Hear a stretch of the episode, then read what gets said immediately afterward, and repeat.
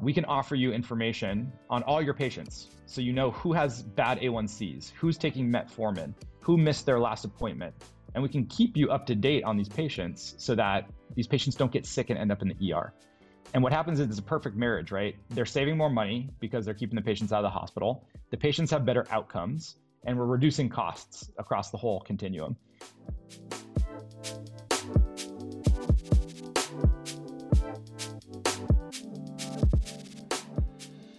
Welcome to Startup Health Now, the podcast about the entrepreneurs and innovators shaping the future of health.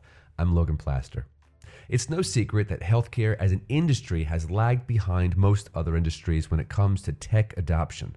We can search and buy plane tickets on our phones, get same day deliveries of toothpaste with a click of a button, but medical records often still need to be faxed in paper form from one hospital to another. And what about all those paper bills being mailed out to my house? Your response might be okay, healthcare is a lot more complicated and data security is a bigger deal than it is in travel or retail However, consider Exhibit B digital personal finance. Today, people deposit checks, send money, even invest in the stock market with a click on their phones, in spite of the very sensitive nature of the data involved. I say all of that because my guest on the show today, Troy Bannister, is bringing the best of finance tech to the healthcare industry. Troy is the CEO and co founder of Particle Health, which Startup Health backed in 2018, and he's on a mission to kill the fax machine and make the essential exchange of health data as easy as using Venmo or Mint or Robinhood. They're doing this through a clever API approach that helps developers build new, exciting health apps. But I'll let him explain the details. Stick around.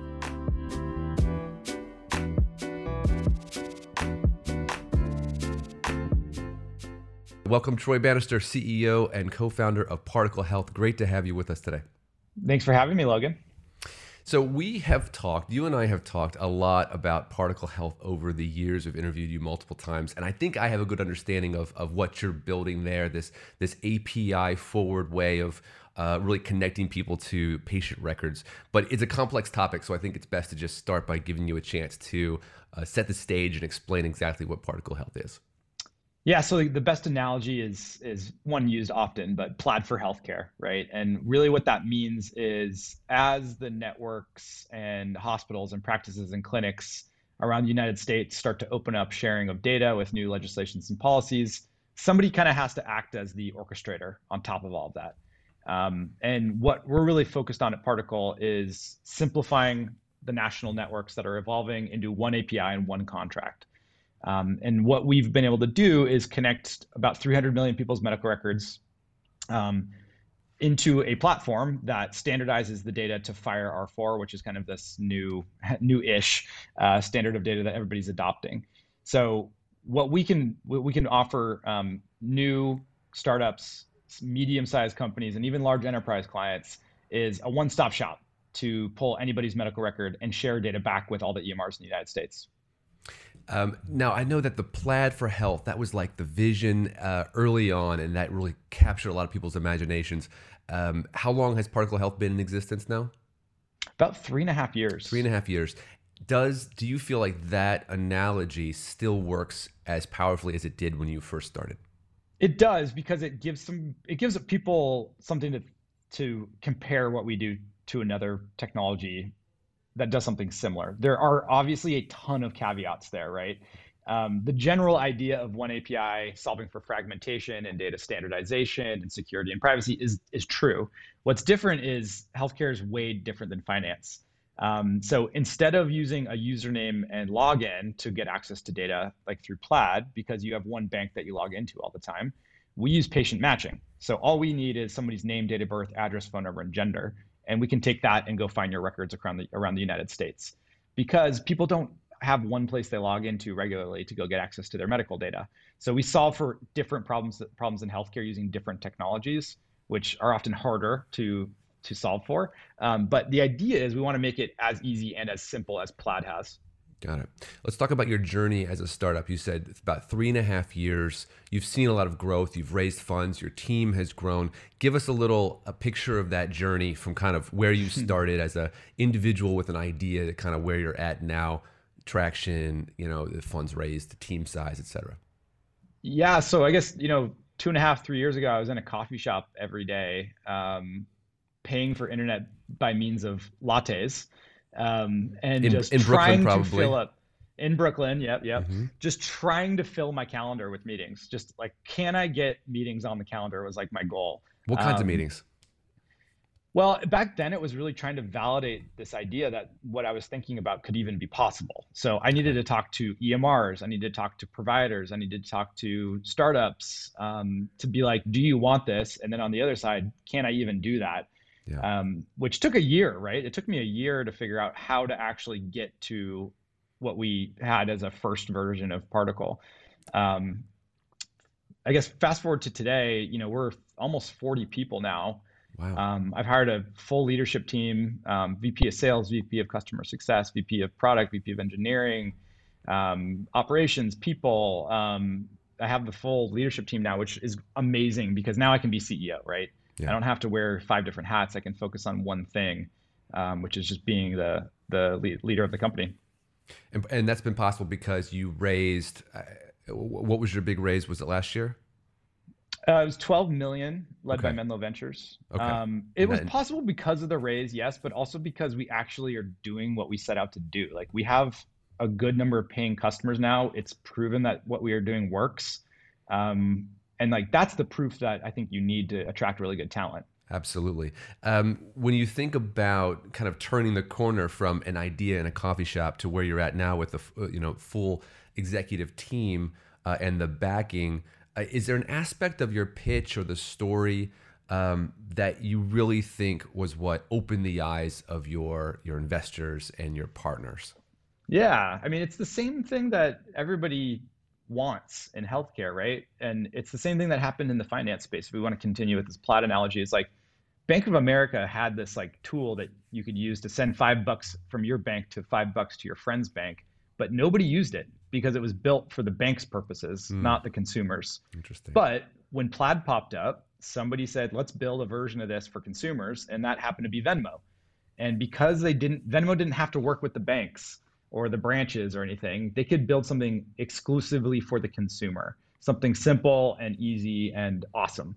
And we really believe that that's about to happen in healthcare, if, if not already starting to happen, which is I don't have to go connect with hospitals. I don't have to go work with EMRs. I can just plug into Particle and build something for the consumer or build something for the patient.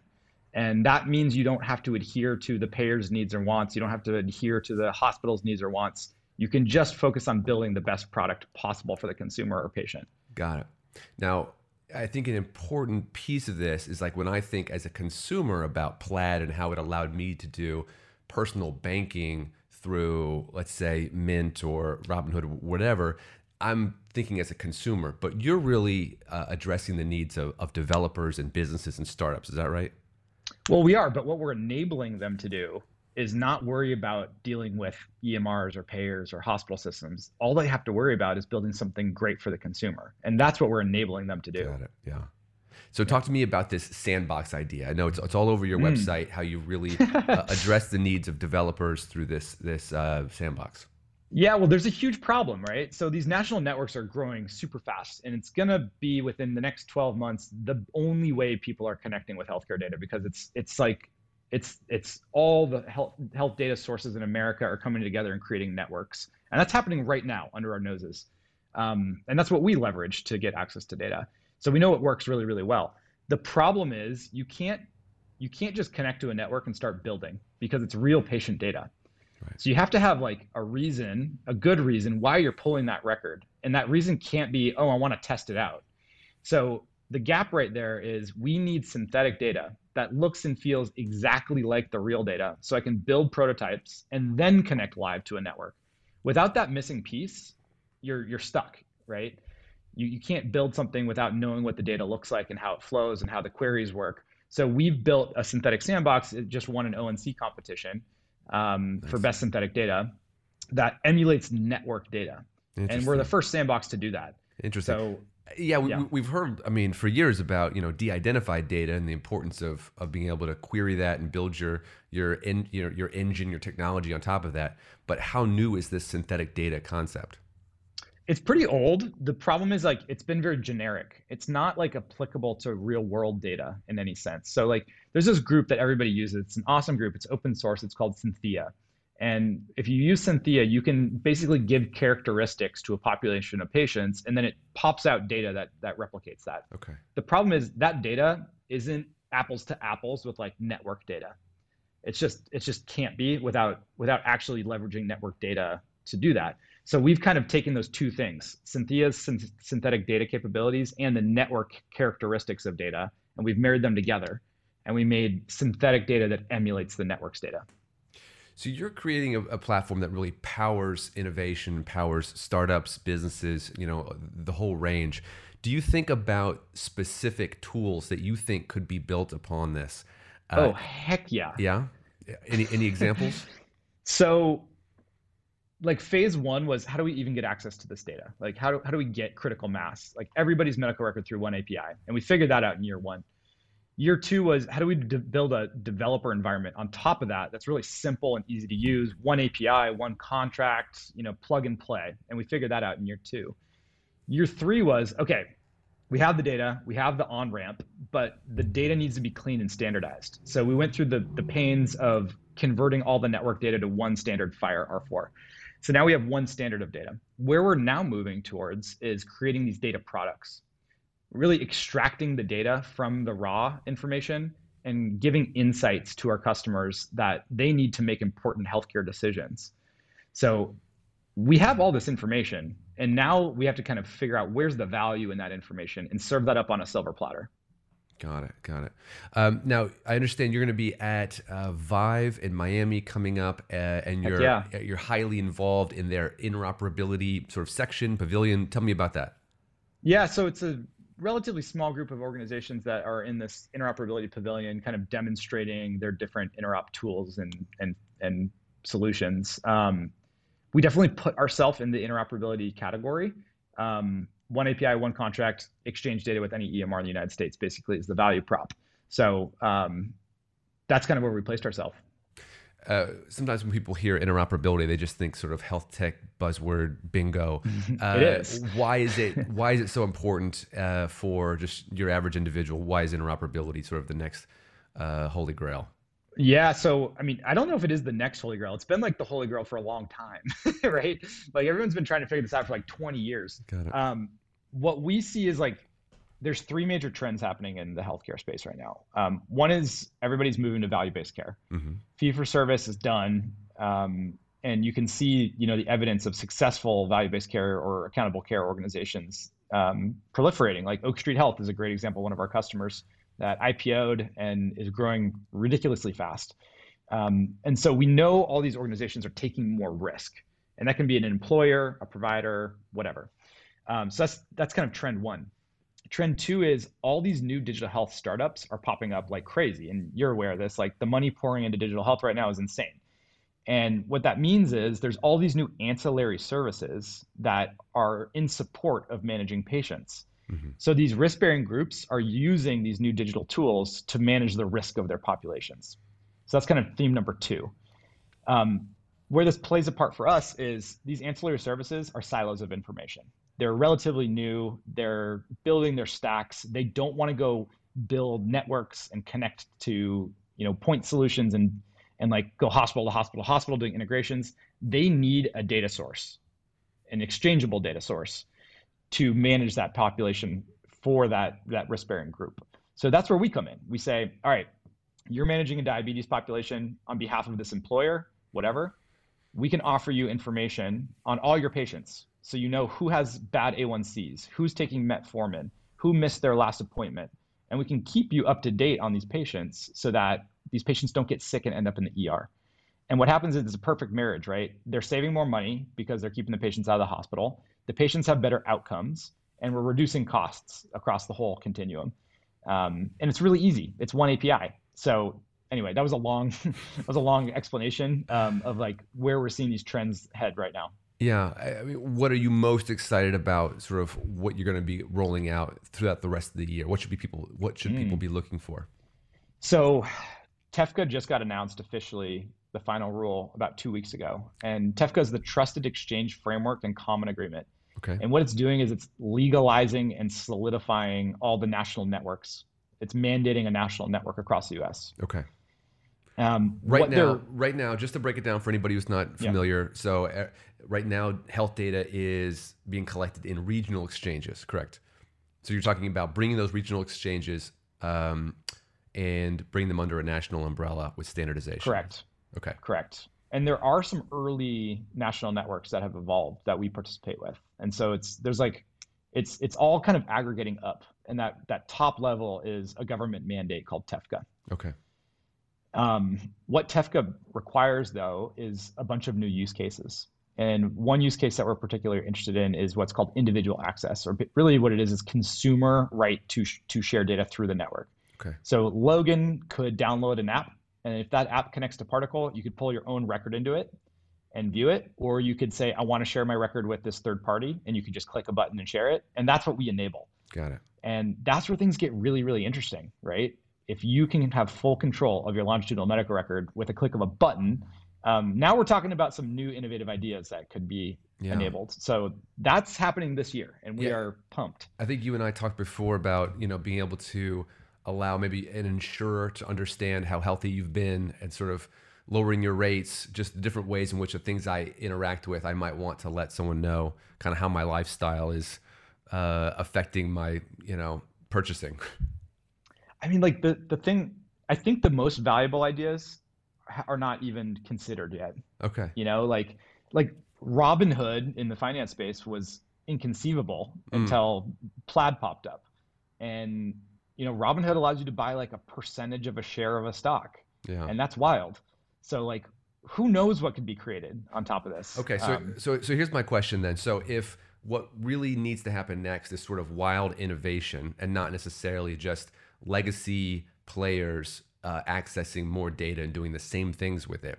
So uh, how do these smaller, let's just say like uh, sort of out of the box thinking startups, how do they start working with these tools?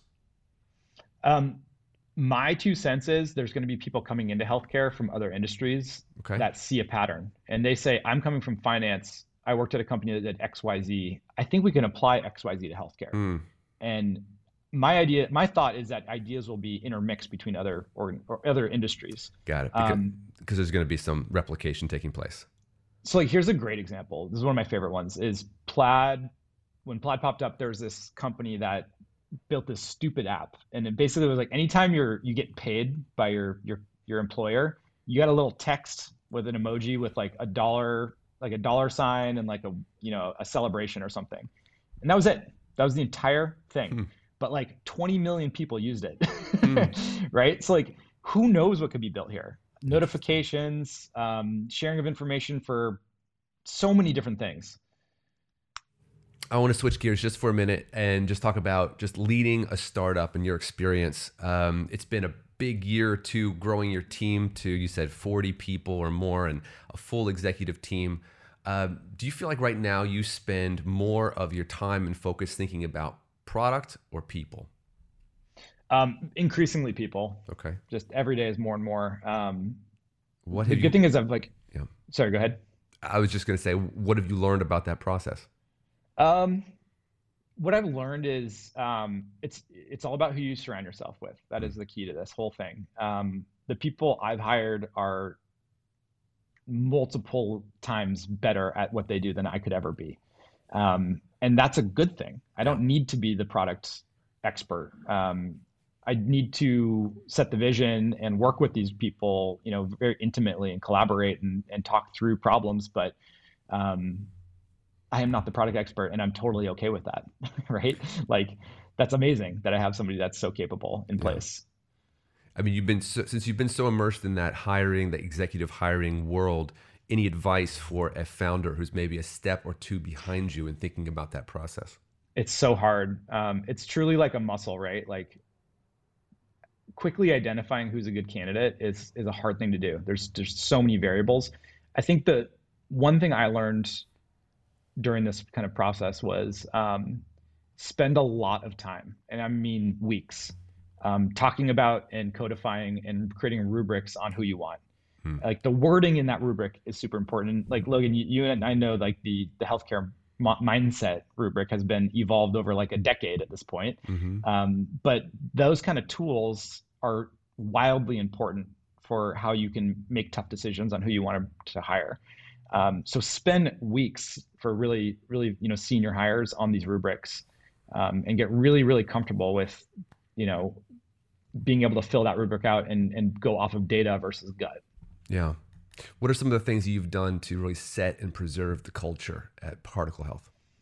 Hmm, that's a good question. Um, I say there's a few things. Um, we were pretty small when COVID hit, mm-hmm. um, maybe like I don't know seven or eight people, and at that time, culture sets itself very easily, right? It's just culture is kind of defined as like how these eight people are interacting with each other, sure, and the behaviors, right? when you start to get to 30 40 people those gets wildly complicated mm. um, so very early on we kind of set these these principles in place um, one example is um, this is a marathon not a sprint okay. Um, we know that healthcare moves slow we know that regulations move slow we know that api companies um, have slow starts but then go really really fast so um, we want to set the precedent with everybody that do not overwork yourself because you will get burned out like mm. this is a longevity game. Um, we've implemented a lot of things in place too around things like you know flexible Fridays and all sorts of stuff because we recognize that this is a uh, this is a marathon, and yeah. so that is intrinsic in our culture and how we interact with each other. Um, there's we're pretty rigorous about how we set priorities and what a P1 is and what a P2 is, and um, we want to make sure that we're kind of setting that that mindset across the whole team. P1 being sort of first priority and P2 being yeah. second priority. Okay. Yeah, it, yeah. It, thanks. Are, are you pulling uh, uh, are you pulling those frameworks from you know specific sort of uh, books or, or, or lines of thinking that you that you ascribe to? The internet, mostly. no, I mean, now that we have all, you Google place, how to yeah. manage a team of forty uh, awesome people and see what. What is P one? What is P two? Yeah. Um, um, how no, much? I mean, most how much startup? Folks, how much sorry, startup jargon can I fit into one sentence? Oh yeah, we we actually did a blog post on startup jargon a while back. You you are you are as familiar or more than than most people. Yeah, it's super fun. uh, uh, what are some things that we might not know about your team and kind of how you have um, set things up in terms of how you deal with you know big challenges, uh, conflict within the team. I know this is it's got to be sort of front of mind as you hire big uh, positions. Um, I don't know how to answer that question. There's too many things to say. Um, I think we've gotten good at just being comfortable with problems. Mm. Um, in the early days, it was like if a customer was like, you know, perhaps going to leave, we were like, fire drill, all hands on deck, you know, staying up late thinking about it. Now you just have to realize that like you are on this path and these things will happen. And when they do happen, you try to solve them as best you can. And that's that's it. That's the game. They will happen. Mm. Like we are on this path and I, there's probably a big problem coming down the pike in two weeks and it's already set in place and it's going to happen. So yeah. I might as well just meet it head on and everybody, as long as we're all kind of on the same page with that, I think it sets a good tone. That's awesome. Troy, thanks for taking the time with me today. Uh, I love hearing about your journey. I love that I've gotten to uh, interview you uh, basically once a year since you got, yeah. got, started and see this vision come to fruition. Um, you know, it's evolved, it's grown, but it hasn't necessarily evolved. Uh, your, I was actually listening to a video of a pitch of yours from a, you know, three years ago, uh, or maybe it was two and a half years ago and you know it's the same story and it's the same product and vision which is really exciting. It's just gotten bigger. Yeah. and, and and and i love that. So troy thanks for taking the time with me. Thanks for keeping pushing on this vision. And i love how it's going going to power and enable other innovators to build their products as well. Yeah i appreciate it. Thank all you logan. All right. Best of luck at vive in miami. Hope it's a great see you there. show for you. Bye Thanks for listening to Startup Health Now. Startup Health invests in health transformers from around the world who are committed to achieving audacious health moonshots. If you want to learn how you can join this community of entrepreneurs, or if you want to connect with one of our 380 companies, go to startuphealth.com. If you'd like to learn how you can invest in our Health Moonshot Impact Fund in collaboration with AngelList, go to healthmoonshots.com. Thanks for listening to Startup Health Now. We'll be back next week.